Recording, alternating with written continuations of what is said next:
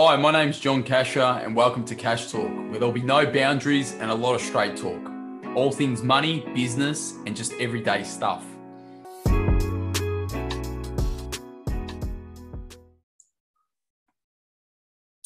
everyone, and welcome back to another episode of Cash Talk. And here today, I've got a very special guest, a long term friend of mine, Jackson Milan. For people that don't know Jackson, Jackson is an award winning financial advisor and also referred to as the wealth mentor. And mate, um, I am going to run through a little bit of accolades um, just for people that don't know Jackson. Um, he's an author of an international best selling book called Enjoy the Journey Creating Wealth and Living the Life You Desire that has been featured in best uh, on the bestsellers list in eight different countries across 15 different categories. Jackson has spent the last 12 years working in the wealth and business strategy space, having worked with over a thousand clients to help them build over $1.2 billion in wealth. Jackson has personally scaled multiple seven figure businesses and helped many of his clients to do the same. And mate, from a friend's perspective over a long time, it has been amazing to see the journey.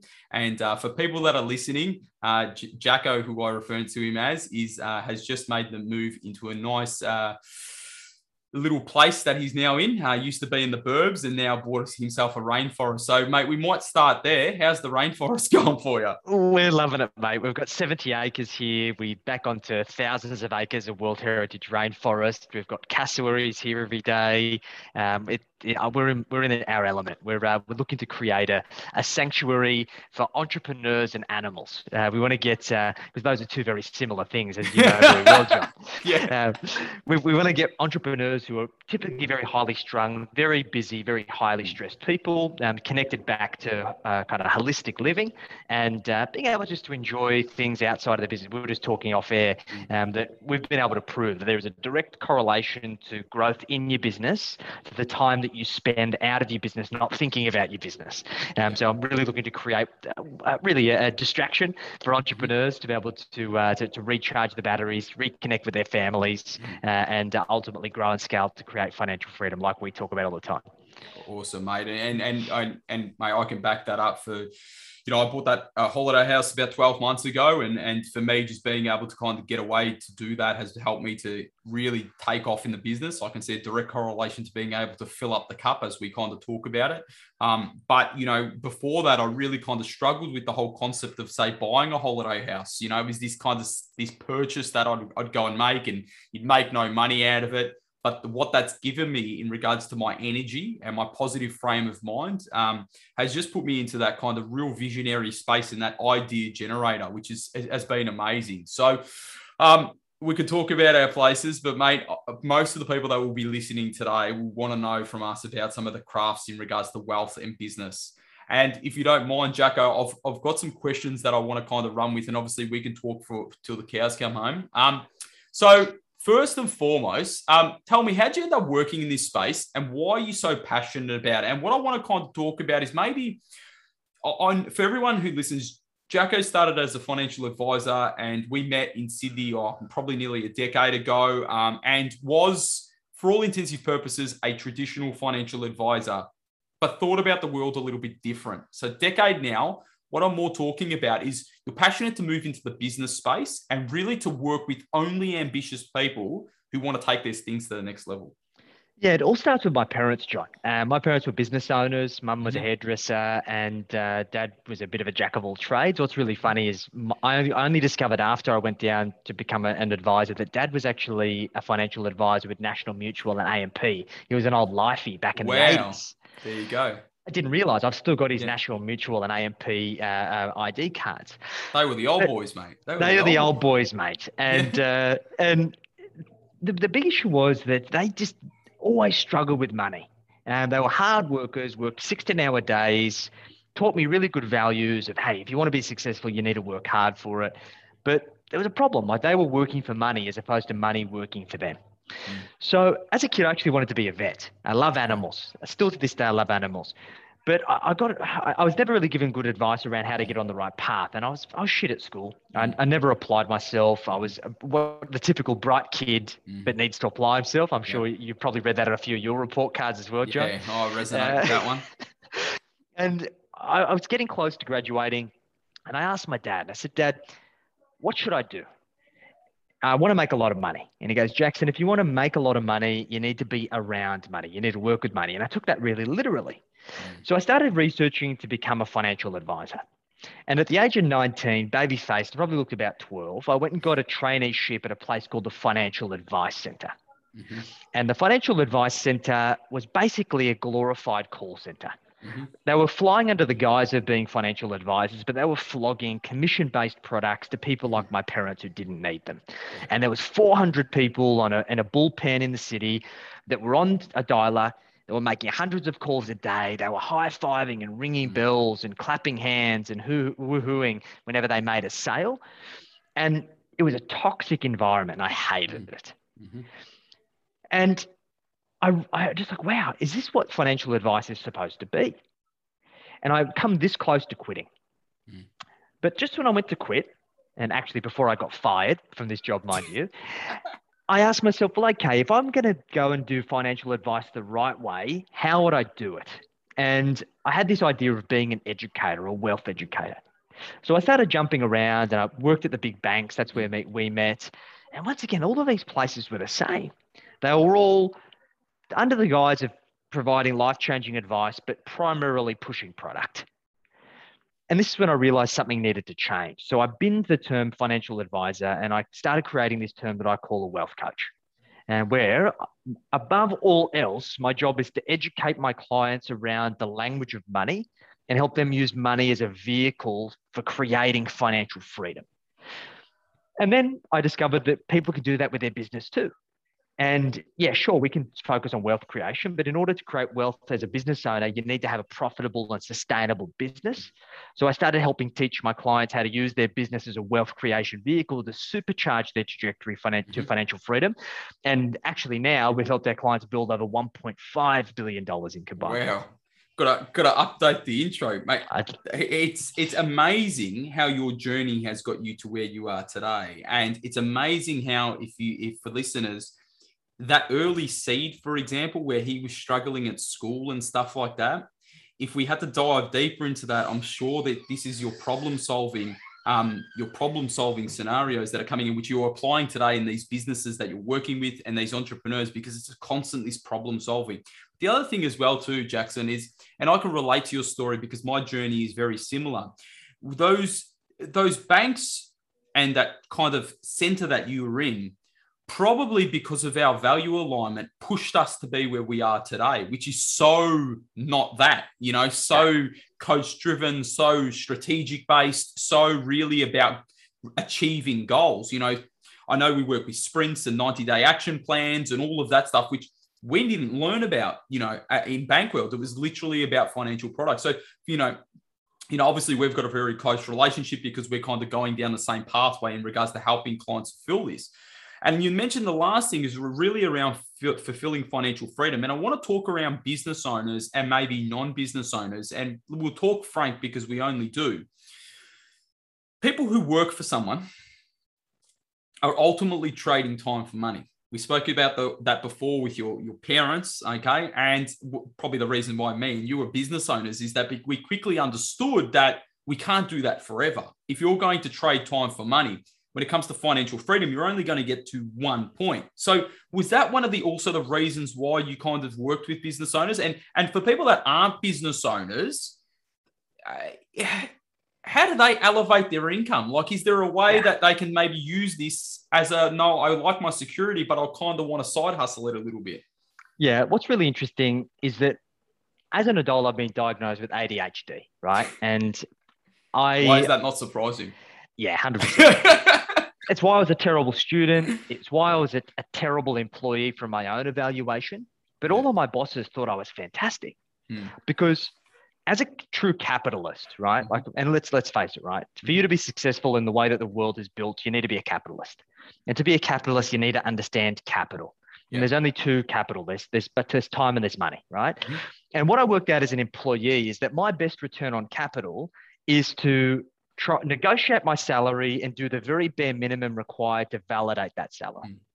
Because the only variable that I can control is that my boss is paying me a certain amount.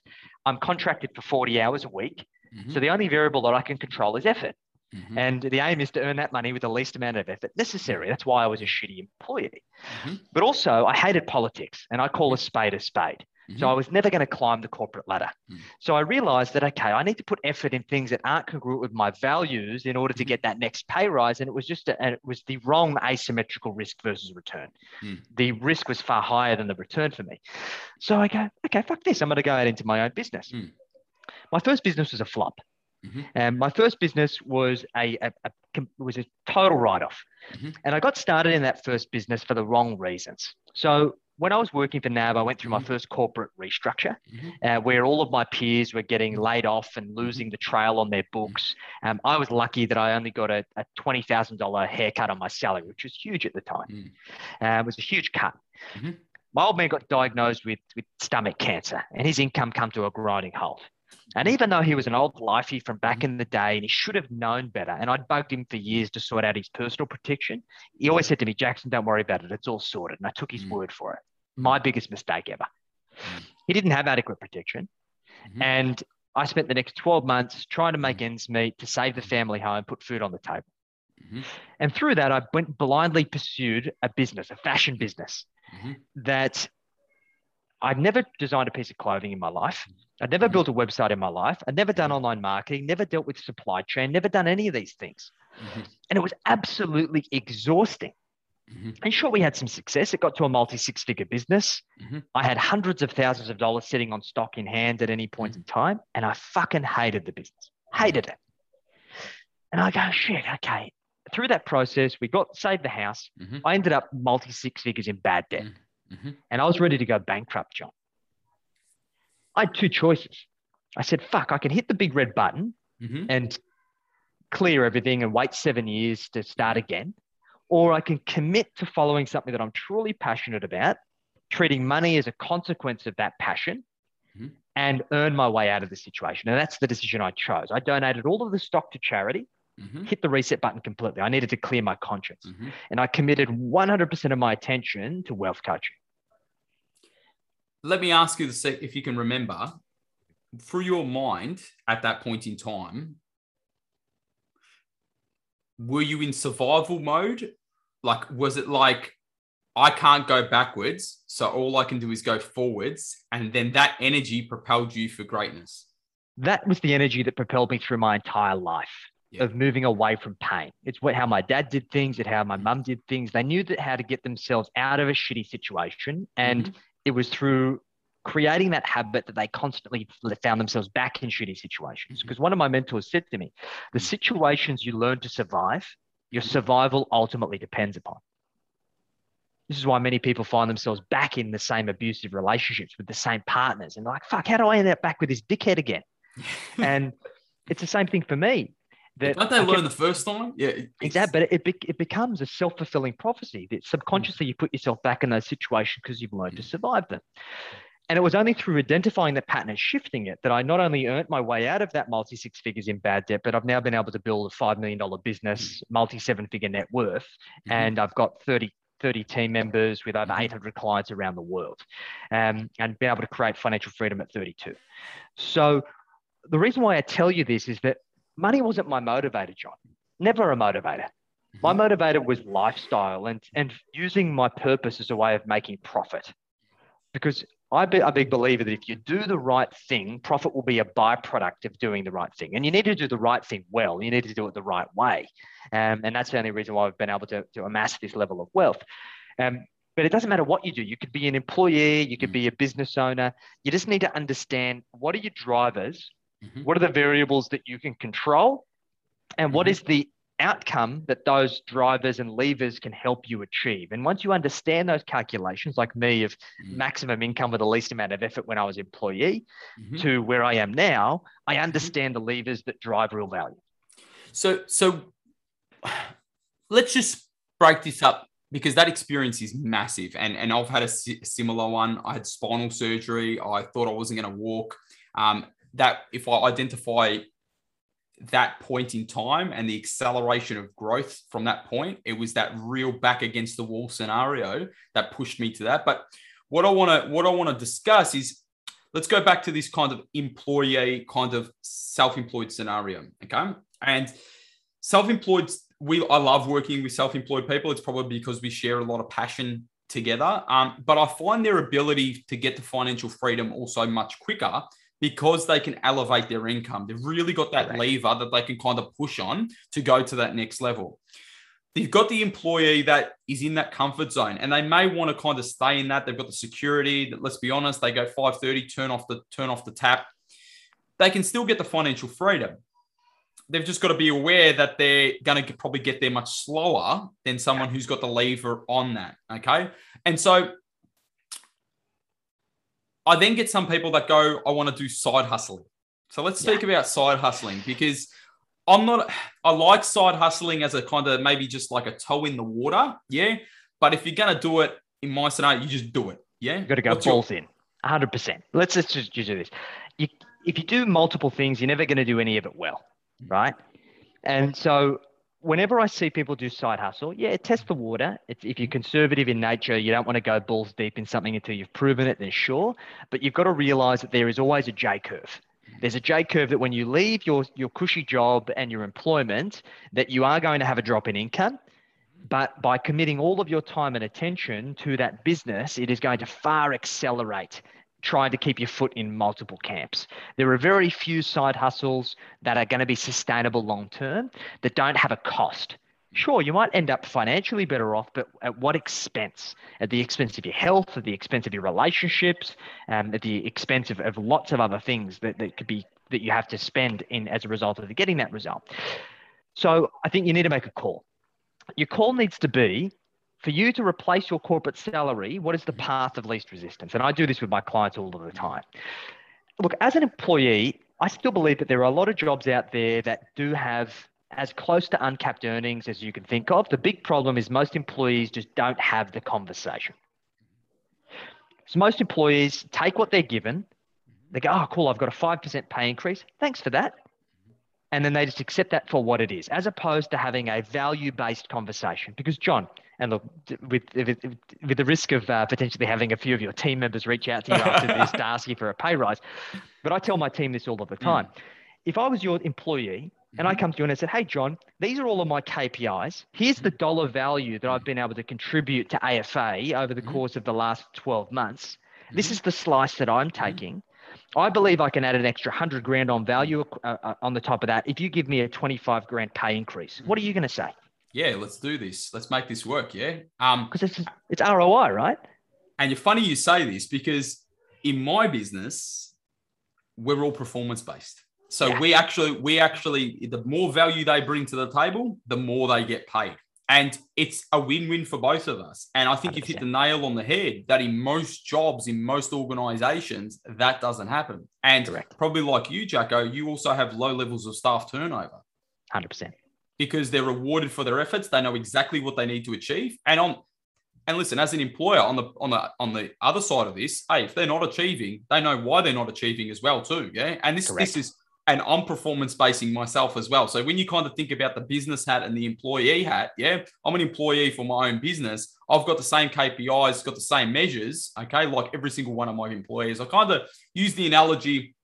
I'm not the I'm not the coach sitting on the sideline. I'm the captain of the team. Yeah, I'm on the field with you. Yeah, so um, yeah, definitely. Hopefully, no, no one leaves, but uh, yeah, no, they, have got good. They've got good KPIs and, and performance based, which is I think for any Beautiful. business or employee, that is the arrangement that you want to be in. I think it's the culture you want to be in, and be very much aligned to the vision of that business. And Correct. for me, on that on that point, it's not all about money. Let's be honest. Life is no. not all about money. I know you you you um, talk very much as uh, like me in regards to you know have building a lifestyle business. Okay, really, you know, the money is not the goal; it's the vehicle to the goal. And so when we talk about even employees, the, the working arrangement that you've got, the culture that you're in needs to be the right one, needs to be happy. And Actually, while we're on this, another one that comes to mind is you've recently gone to a four-day work week. I hear. Yeah. So correct. Uh, explain to me that one because you know for most employer for, for most employees that are listening or employers, that's a bit of um, you know revolutionary. But for me, there is a little bit of backing in regards to the studies of this. So Jacko, let me know. Yeah, well, look, personally, I do a three-day work week, um, and in my last business, we went to a four day work week and we achieved 95% growth in the year afterwards. Now, Aureus, we've been around for four years. We've done a lot of acquisitions. There've been a lot of integrations required, and to my own, to, to my, as my own fault, I didn't reintegrate it into this yeah. business. But of late, I said, look, why not? Everyone deserves it. Mm-hmm. And the point here is that your value of your employee should not be measured by the amount of time, amount of time that they're spending sitting in their chair. Um, we're in the outcomes business. And if we can get the outcomes in one hour a week, I don't care. Um, mm. I'm happy to pay for it. Mm. So what we did is we basically created an initiative that mm-hmm. basically, as of now, we're doing a four-day work week. There's four mm-hmm. days in the business, and there's one day working on the business. Mm-hmm. And then that one day working on the business, setting up all of the systems and mm-hmm. operations that as of January, everyone goes four days, but they don't work Friday. Awesome. And no one will ever leave. It's it's a great scenario to be in, and I think you can probably see this from from me and Jacko. We're very much invested in our people, um, and for the business owners that are out there, it is probably one of the biggest core pillars of getting your business right. Yes, you've got to have the money and the matrix and the the value proposition and all of the rah rah, but the reality is, if you've got a bad culture or you don't have the right people in the right seats, your business ain't going going far too quickly. And for an employee, if you're not in that right seat or you're not doing or you're not in that right culture, well, are you in the right place to be able to traject traject your career where you wanted to go? All right. Um, let's stick with the business one. I just want to I just want to you've run a few businesses, a few successful ones, and obviously been working with a lot of successful businesses. If you had to say maybe two or three things that you find common or, or keys to those success successful businesses, what do you yeah. think they are? Yeah, we've broken business down into five stages because I've had some businesses that have been a, a huge success, some businesses mm-hmm. that haven't worked. And I've really tried to distill that into a science because mm-hmm. really our focus in business now is acquisition. Uh, mm-hmm. Uh, we're aiming to double the business over the next 12 months to get to mm-hmm. 10 mil. Mm-hmm. And uh, ultimately, I want to make myself redundant out of the business where the mm-hmm. business actually doesn't require me to, to, mm-hmm. to, to, grow. Um, it can fuel itself. And the big problem is we go through these five stages. We've got battle stage, where the first biggest issue is mm-hmm. that most people have built a value proposition based on what they think their clients need, mm-hmm. not on a real world issue that is needs to be fixed right now. And the first thing you need to do is get your positioning right. Mm-hmm. Understand your market, understand their pains and gains, get clear on your client avatar, and mm-hmm. try and serve a market that is one inch wide and a, and a kilometer deep. People just cast the net too wide. And when you cast your net too wide and you try and help too many people, then ultimately you end up being a generalist once again, and it doesn't help you serve anyone. I sell again, clothes. You... I sell clothes to everyone. Yeah, exactly. rather than I sell clothes to uh, um, you know, a particular range of age group and such. So exactly. really niching down. Hundred percent. Get really clear on the niche, and make sure that you test that model, continue to refine it to make it that your ideal avatar have it's an absolute no-brainer for them to work with you. Mm-hmm. They shouldn't be, oh, that's a nice to have thing. Mm-hmm. Um, yeah, I'll come back to that next year. It's just not a priority right now. No, I need to have this now. Otherwise, I'm going to die. That's the mm-hmm. idea. The second thing is nailing your sales system the problem is that most of us are technicians, right? We've worked for somebody else and we said, oh, that dickhead's making heaps of money. If I went and started a business myself, I'm going to make all of that juicy money that he's making. Mm-hmm. And we normally get into business because we're good technicians. We're good at mm-hmm. doing the thing that it is that we do, but we're not very good at sales. There are very few problems in business that more sales can't fix. Mm-hmm. So don't worry about building your systems and processes and mapping out your back end and systemizing your delivery. Just go fucking sell go sell more. Work out how much do you need to sell to be able to hire more people to deliver. Because it's far easier for you to find good technicians who are shit at sales, who are more than happy to say, hey, John, you can do the sales. Just let me do what I'm really good at doing and just take that responsibility off my plate. Maybe other failed business mm. owners. We've done that. We've we, our acquisitions right now are all businesses that don't want to do the sales, don't want to do the business stuff, just want to deliver. Mm-hmm. Simple, easy to sell to them. Mm-hmm you're taking the one thing they hate off their plate. You just got to get good at it. Mm-hmm. And then once you build up your delivery team that you can deliver consistently on that, then you now start phasing yourself out of those the last two pieces of the puzzle, which is sales, and then the last thing is marketing. The problem is that I see far too many business owners who want to focus on delivery, hand off their marketing first, and then they try and hire salespeople, and then they hire delivery. The marketing is the one thing that you need to learn how to do. And this is one of the biggest and most costly mistakes that I ever made. I, I'd spent hundreds of thousands of dollars, like ludicrous amounts of money on fucking marketing agencies that sell you the world and deliver bullshit, a bullshit sandwich. Um, because you're just another number. A marketing agency is never going to help you scale a business unless you understand how to market on your own. They don't know your language. They don't know your lingo. It's, it's why this format of podcasting is so powerful because it allows you to distill your voice and then put this into all of these different formats that you can get across all of your channels. And it's all it's all you. Every time you speak to a marketing agency, they're like, "We'll take you on, but um, we need you to do the content." What's isn't the, the content? Isn't the content the stuff? Isn't the content yeah. like I am the content? So exactly. you you're spot on. Um, and I think with marketing, what I've started to learn in myself is that you want them to be the doers. Yeah. You want them to be the doers, not the Correct. idea generation machine. Yeah. That's it. That needs to come from within. 100%. They need to execute. And you bring them in to do tactical things once you've got your core strategy sorted. You need to convince yourself that you love marketing, that you're going to live and breathe marketing, and when you do that and you actually enjoy it, then you crack the code. Um, and then, really, the last part of all of this, which really should come first, is you've got to realize that your business is a vehicle for profit. Stop reinvesting back into scaling and and growing your business. It's all a bunch of bullshit for you to, to justify it to yourself or maybe your wife that you, you're mismanaging your profits. Um, take money off the table, build wealth, and factor in a plan that your business can fund its own growth. Don't don't reason... feed don't feed the cash eating machine, as you say, exactly. Jacko. Don't feed exactly. the cash eating. I love that term, and it's so interesting speaking to business owners. And it's already interrupted, but speaking to business owners, that they keep on just putting it back into the business. And you know, we are we are you know advocates of, of a profit first system, um, which is kind of a little bit controversial, um, because you know we're we're of the system that you know, why'd you go into business in the first first place to make a profit? We'll take that off the table, as Jacko is saying, take it off yeah. the table. So, yeah, definitely some great tips there. Um, now you're talking about converting that profit into business, uh, into personal wealth, and this is something that we obviously work very closely with as well to making the making that. And obviously, we work with em- employed people as well, where Jacko focuses on business owners.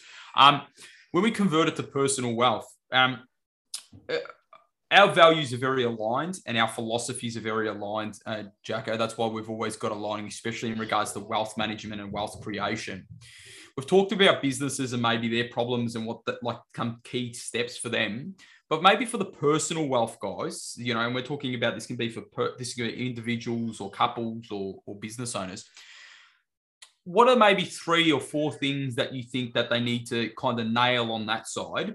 And just some problems you see. Yeah, the first thing is the biggest mistake that people make is they don't know their financial freedom figure. Yeah. I need to create wealth. I need to create passive income. And they either, either don't have a number at all or they pull a number out of their ass. Mm. And they're like, I've had people come to us who are only earning like 200 grand a year and they go, mm. I want a million dollars a year in passive income. I go, mate, you wouldn't even know what to do with a million dollars a year in passive income. You'd never lived that lifestyle. Mm. So, sure, if we crunch it and we work out that that's the lifestyle that you want, sure. But don't mm-hmm. just pull the number out and that because yeah. it pats your ego. Yeah. Um, we need to get clear on it. So, what you need to do, and I do this myself, mm-hmm. I actually did this over the weekend. I do this every mm-hmm. 90 days, mm-hmm. is do a personal profit and loss. That's mm-hmm. our what we call the dirty B word budget. Um, personal profit and loss, yeah. and work out what your life costs now. Then save a new version yeah. and then put in the things that you believe it would uh, you would want when you're financially free. You're not working, or you're working to the level that you want, and work out in today's dollars what would your lifestyle cost. Mm. So for me, it's about two hundred thousand dollars a year. Yep. Then use a tool or work with an advisor or wealth coach who can actually help you work out how much net wealth you require to achieve that the level of passive income. There's a simple formula that we use, a bit at the back of the envelope. You take your financial freedom figure, um, you divide it by five and times it by 100. So if I want 200,000 in net, in passive income, I need 4 million net wealth. Yeah. And then reverse engineer that backwards to understand how you leverage the three levers. Lever number one, how much can I afford to contribute? Lever number two, how much risk am I prepared to take? And then lever number three, how long am I prepared to wait? And ultimately, that allows you to work out what you need to do to be able to get there. And then what this allows us to do is then turn that into a tactical wealth creation plan. How many properties do I need? How much money do I need to put into index funds? Um, do I need to do anything else? How do I use ways to magnify my wealth using leverage? There's other things we can add on to it. But without the roadmap, you're pissing in the wind and you're flying blind. And I think you've, I think that's you, you're spot on. Those levers, um, the roadmap. We very much focus a lot on the roadmap, and people, so many people overestimate what they can achieve in 12 months, but underestimate what they can achieve in 12 years. And by utilizing those levers, um, oh mate you can make magic work. And i think the other one that people underestimate is how simple it is. And so yeah. you don't need to create complex strategies. You create simple ones. And those simple ones are the ones that you can stick to. And yeah. you know we probably get like you we get oh is there anything sexy we can do with this? And i'm like well no boring's good. Like boring's been tried and tested. And when it comes to money and wealth creation boring is the best. It's the boring's good it's the sexy stuff where you can play with fire. Yeah. It's it fucks sexy- out. One of my first mentors who taught me how to be a good advisor, he said, Jackson, play with your partner, not your portfolio. If you want to get sexy, go home and be sexy with your missus. but stop trying to punt on stocks that Uncle Bill told you about on the weekend that he reckons is going to 4x because he knows some guy sits on the board. It's all bullshit. It's all a fugazi. Yeah, there, there's only three ways to predictively manufacture wealth in this world. One, build wealth into your business. Mm-hmm. That is not reinvesting. It's about understanding how do you turn your business into a saleable asset because you don't want to sell your business until one day you do. Your business should always be ready for sale yeah. because if something happens with, either within your control or outside of it, it's ready for sale. And not only that, it, it as a mechanism of increasing its value, it's also increasing the profitability. Secondly, buy good quality blue chip properties based on the five key fundamentals. Net migration, more people need to be moving somewhere than are leaving. Mm-hmm. Diverse employment, there needs to be a good range of employment in the area. Infrastructure spending, both public and private. People need to be spending money to keep people there. Future supply, don't buy smack bang in the middle of the city and don't buy on fringes where they can build endless house and land packages as far as the eye can see. And affordability. Can the local people afford for the property price to go up? If you understand those five key fundamentals, you're going to buy good property. And then buy index funds. My strategy is super simple. I buy a Vanguard high growth diversified index fund. I don't worry about the asset allocation. They manage $8 trillion. Mm. They've got far more capacity to know what the market is doing than me. Mm. And they're just mirroring the market. So in one fund, I have 5,000 underlying investments. And all I need to focus on is reviewing my contribution every month and, and increasing it. And it's funny you say and that, that is awesome and spot on. Um, these these boring old strategies that people like, oh, so he's talking about blue chip property and blue chip stocks and a business. Like, yes, it's boring. We are, we both know that, yeah. But property, stocks, and business is what made the Forbes top 100 the Forbes 100%. top 100. Yeah, um, it's not the you know getting the mate from the local, yeah, the, the hit from the local plumber around the corner. Yeah, it's not from that. Exactly. And I think the other one that we I, I want to kind of finalize this on is how we both view our own money. A lot of people um, are very shocked when they hear that I don't look at the stock market every day. I don't need to. Like we have obviously done our learnings based on you know very very well known people in the industry um, who with you know we're talking about warren buffett's the benjamin grahams the howard marks uh, of the world who have billions and billions of dollars of wealth. And they don't need to look at the stock market. We don't need to look at the stock market. I got a comment today from a, a follower of mine. Um, john can, can i have your tip on do you think that the stock market's going to crash and I nicely replied, I don't know. Um, no one does. We don't have fortune telling capability. Yeah. Like, as in, but also I don't really care as well. When you're talking about doing those monthly contributions, you've got your strategy in play, you're not really caring about what's going on in these in these auctions, yeah, Correct. that is happening all the time. Exactly. What you got to realize is wealth is a game against yourself. And the battle that you are fighting is the battle for the default decision. Is the default decision to take action or is the default decision to do nothing? And the problem is that for the vast majority of people that we work with when they first start working with us, and I'm probably talking upwards of, mm. of 90%, the default decision is inaction, doing nothing. I just want to wait and see, or I'm just going to spend the money, or I'm just going to reinvest it into my business. And our whole entire system that we call the wealth mastery machine is about converting them from inaction to the default action being action.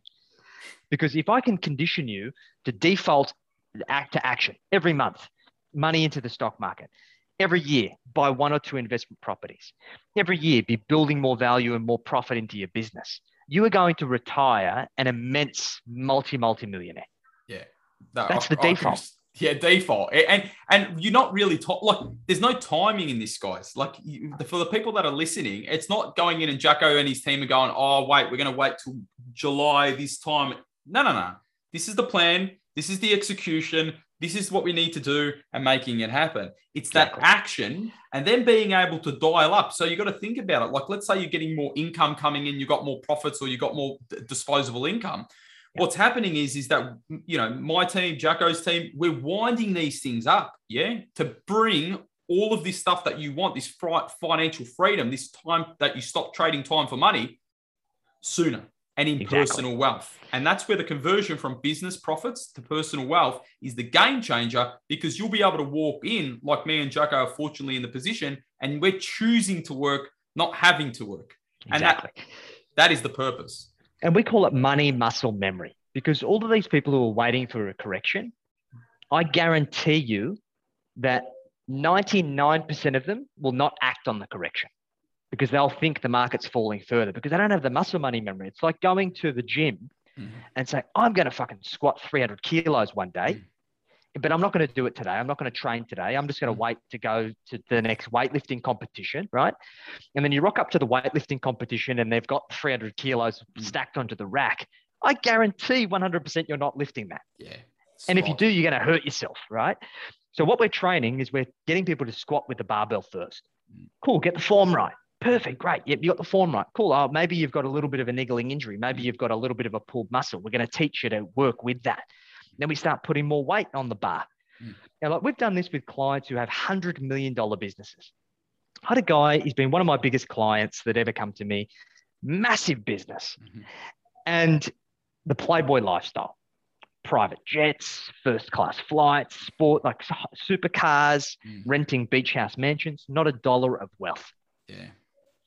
And I said to him, I go, mate, we're going to start your portfolio with $500 a month. And he goes, Jackson, I spend more than $500 a month on a Saturday at brunch. Like, $500 is not going to do anything. And I go, exactly. Are you going to miss $500 if we get it wrong? No. Cool, let's start.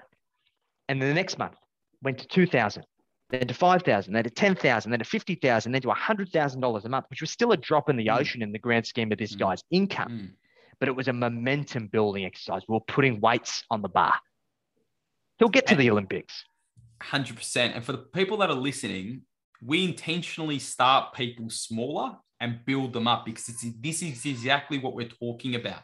If we can get that momentum happening, okay, and that muscle memory happening, okay, you'll get to achieve great things. It's just the also the thing that are, like attacks people is that oh, but I want it to happen tomorrow. That instant gratification, guys. Real wealth, generational wealth is not built in two seconds. Okay. It's built over time. So the, all of this stuff that we're talking about, it's intentionally trying to build you to build a legacy that you can leave for generations to come. We're not talking about this and the wind comes through and then it falls over. Yeah, this is sustainable wealth for a long period of time. Um, and and and to say, you know, for us, you got to remember where me and Jacko both came from. We came from an orientation where it was sales, quick quick bucks, you know, you know, try and, you know, not, I wouldn't say for me it was the get rich quick schemes, but they were borderlining on that stuff. Yeah. Yeah. Where we walked away from that. We saw the writing on the wall, which is intentional, which is it needs to be goal based. You need to have a strategy. You need to have the right roadmap. You need to have the right mindset. You need to have all of this incrementally happening and planting seeds to ensure that you've got fruitful trees later on. That's Mate, Jacko, we could talk for hours. I may have to have you on for another time. Um, but Anytime, mate, mate. It, it has been an absolute pleasure once again talking to you. Um, for listeners uh, or for viewers, if you want to check out Jacko, just type in the Wealth Mentor on all social platforms and you will find the man. Um, he's a, like I said, he's an international best-selling author. Um, he's been features, featured on the 10 network as well on Studio 10. Um, mate, once again, thank you. And uh, I'm sure we'll speak soon. Chat to you soon, brother. Thanks.